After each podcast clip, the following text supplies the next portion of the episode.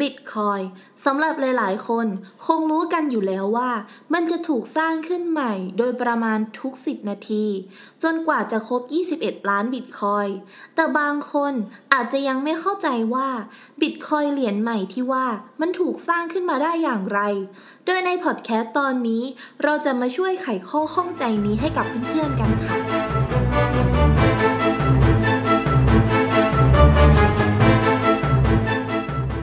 สวัสดีค่ะเพื่อนๆ ยินดีต้อนรับเข้าสู่ช่อง Bitcoin and the Out Thailand ที่ที่เราจะนำสาระน่ารู้ และข่าวสารที่น่าสนใจ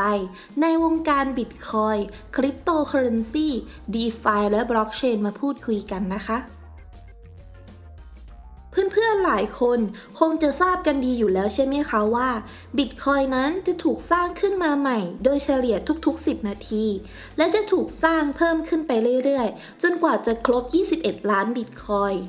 จากนั้นก็จะไม่มีบิตคอยเหรียญใหม่ถูกสร้างขึ้นมาอีก ซึ่งบิตคอยที่ถูกสร้างขึ้นมาใหม่ บวกกับค่าธรรมเนียมที่ผู้ใช้งานบิตคอยจ่าย ก็คือผลตอบแทนที่นักขุดบิตคอยได้รับ จากการทำหน้าที่ในการยืนยันธุรกรรมและการสร้างบล็อกนั่นเองค่ะ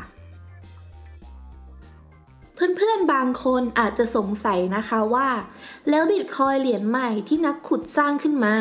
มันมีที่มาที่ไปยังไง ตอบคำถามนี้ ก่อนอื่น เราขอพาเพื่อนๆ มารู้จักกับคำว่า Coinbase Transaction กันก่อนนะคะ แต่ต้องขอบอกก่อนว่า Coinbase Transaction ไม่ได้มีความเกี่ยวข้องอะไรกับตลาดซื้อขายคริปโตเคอเรนซีที่มีชื่อว่า Coinbase นะคะ มันแค่ชื่อคล้ายกันเฉยๆค่ะ ถ้าเพื่อนๆเข้าไปดูข้อมูลในบล็อกของ Bitcoin เพื่อนๆจะเห็นว่ามันจะมีธุรกรรมที่มีชื่อว่า Coinbase Transaction อยู่ในบล็อกทุกบล็อกของ Bitcoin และ Coinbase Transaction จะเป็นธุรกรรมเพียงธุรกรรมเดียวในบล็อก ที่มี Bitcoin อยู่จำนวนหนึ่ง ที่ไม่ได้มีองค์ประกอบครบทั้ง Input และ Output แต่จะมีเพียงแค่ Output อย่างเดียวเท่านั้นค่ะ โดย Bitcoin ที่อยู่ใน Coinbase Transaction นี้เอง ที่เป็นผลตอบแทนที่นักขุดได้รับจากการยืนยันธุรกรรมและการสร้างบล็อก โดยในปัจจุบันจะมี Bitcoin ถูกสร้างใหม่ 6.25 Bitcoin ต่อบล็อก แต่เพื่อนๆจะเห็นว่าจำนวน Bitcoin ใน Coinbase Transaction จะมากกว่า 6.25 อยู่เล็กน้อย เนื่องจากส่วนที่เกินมาก็คือค่าธรรมเนียมที่ผู้ใช้งานอย่างเราจ่ายให้กับนักขุดค่ะ มาถึงตรงนี้เพื่อนๆบางคนอาจจะสงสัยนะคะว่า ในเมื่อบิตคอยเหรียญใหม่ที่อยู่ใน Coinbase Transaction ไม่ได้มี Input แล้วอยู่ดีๆ นักขุดบิตคอยจะเอา Coinbase Transaction มาใส่ไว้ในบล็อก แล้วสร้างเอาพุทมาจ่ายผลตอบแทนให้กับตัวเองได้ยังไงคำตอบก็คือ นักขุดก็ใส่เข้ามาเองดื้อๆนี่แหละค่ะ Coinbase Transaction มันก็เหมือนกับการที่นักขุดบิตคอยเขียนเช็ค หรือพิมพ์เงินใหม่ให้กับตัวเองใช้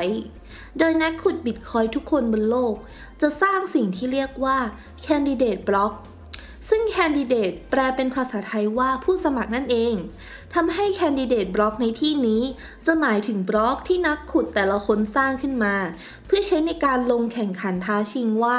Candidate Block ที่ตัวเองสร้างขึ้น จะได้รับเลือกเป็นบล็อกจริง ๆ ของ Bitcoin บล็อกต่อไปค่ะ ในขั้นตอนการสร้าง Candidate Block นักขุดจะต้องสร้าง Coinbase Transaction แล้วเอามันไปใส่ไว้ใน Candidate Block ดังกล่าว โดยมีเงื่อนไขว่าจำนวนบิตคอยในคอยเบสทรานสัคชันจะต้องไม่เกินยอดรวมระหว่าง อัตราการเกิดเหรียญใหม่ของบิตคอยซึ่งในปัจจุบันก็คือ 6.25 กับค่าธรรมเนียมที่ผู้ใช้งานจ่ายค่ะ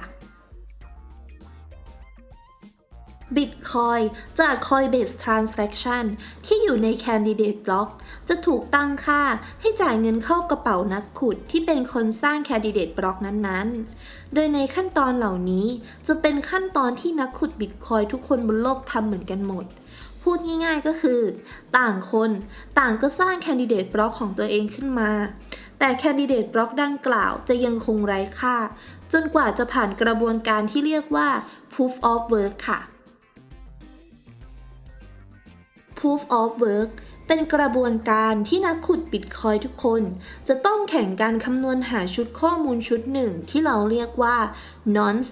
ในการคำนวณหา nonce นักขุดแต่ละคนจะต้องใช้คอมพิวเตอร์ และกำลังไฟฟ้าในการคำนวณแบบสุ่มเป็นล้านล้านครั้ง จนกว่าจะหานอนส์มาได้ ซึ่งระบบของบิตคอยจะมีการปรับค่าความยากง่ายของสมการ ให้โดยเฉลี่ยแล้ว จะมีนักขุดสกลายที่สามารถหานอนเจอได้ในเวลาประมาณ 10 นาทีค่ะ หลังจากนั้นแคนดิเดตบล็อกของนักขุดที่สามารถคำนวณหารนอนสได้เป็นคนแรก จะได้รับการยอมรับจากเครือข่ายบิตคอยและแคนดิเดตบล็อกของนักขุดคนดังกล่าว จะถูกนำมาสร้างเป็นบล็อกจริง ๆ บน Bitcoin Blockchain อีกทั้ง Coinbase Transaction ที่อยู่ในบล็อก ก็จะถูกจ่ายเป็นผลตอบแทนให้กับนักขุดเจ้าของบล็อก โดยแคนดิเดตบล็อกของนักขุดคนอื่น ก็จะถูกนับว่าไม่มีตัวตนเลยค่ะ กระบวนการ Proof of Work นี่เอง ที่ทำให้ระบบของ Bitcoin มีความมั่นคงสูงสุด อีกทั้งยังสามารถตัดตัวกลางที่เป็นหน่วยงานรัฐ และสถาบันการเงินออกไปได้ ซึ่งเมื่อกระบวนการ Proof of Work ของบล็อกนั้นๆ จบลงแล้ว ในบล็อกต่อไป กระบวนการทั้งหมดก็จะเริ่มต้นใหม่